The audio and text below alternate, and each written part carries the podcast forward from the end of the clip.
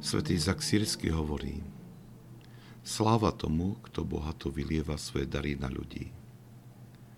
Uznal pozemskú prirodzenosť a dokonca hriešných ľudí, ako sme my, ktorí sme nehodní dokonca počuť takéto slova, záhodných rozprávať o týchto tajomstvách. Svojou milosťou rozdrvil tvrdosť našich srdc, aby sme mohli získať božskú víziu z písma a spoučení veľkých otcov pretože vlastným zápasom som nenadobudol ani jednu tisícinu z toho, čo som napísal svojou rukou. A zvlášť v tejto homilii, ktorú teraz píšem na zapálenie a osvietenie našich duší a tých, ktorí ju budú čítať s nádejou, že a za niektorí sa odhodlajú praktizovať to kvôli túžbe rodiacej sa z mojich slov. 23. homiliu svätý Isak Siersky venuje rôznym formám modlitby, jej hraniciam a stavu, kedy modlitba ustáva a napriek tomu tento stav možno nazvať modlitbou.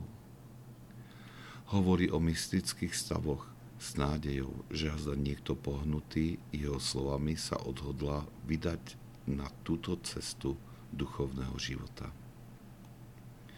Tak ako v predchádzajúcich homiliách, môžeme vnímať dôraz, ktorý svätý Izak Sírsky dáva na dôležitosť túžby po Bohu a úžase, ktorých prítomnosť duši je nevyhnutná pre duchovný rast.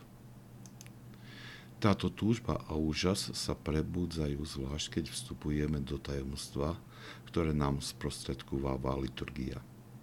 Bohužiaľ, mnohokrát pristupujeme k liturgii tak, že sa vyhýbame alebo minimalizujeme vstúpenie do tohto tajomstva.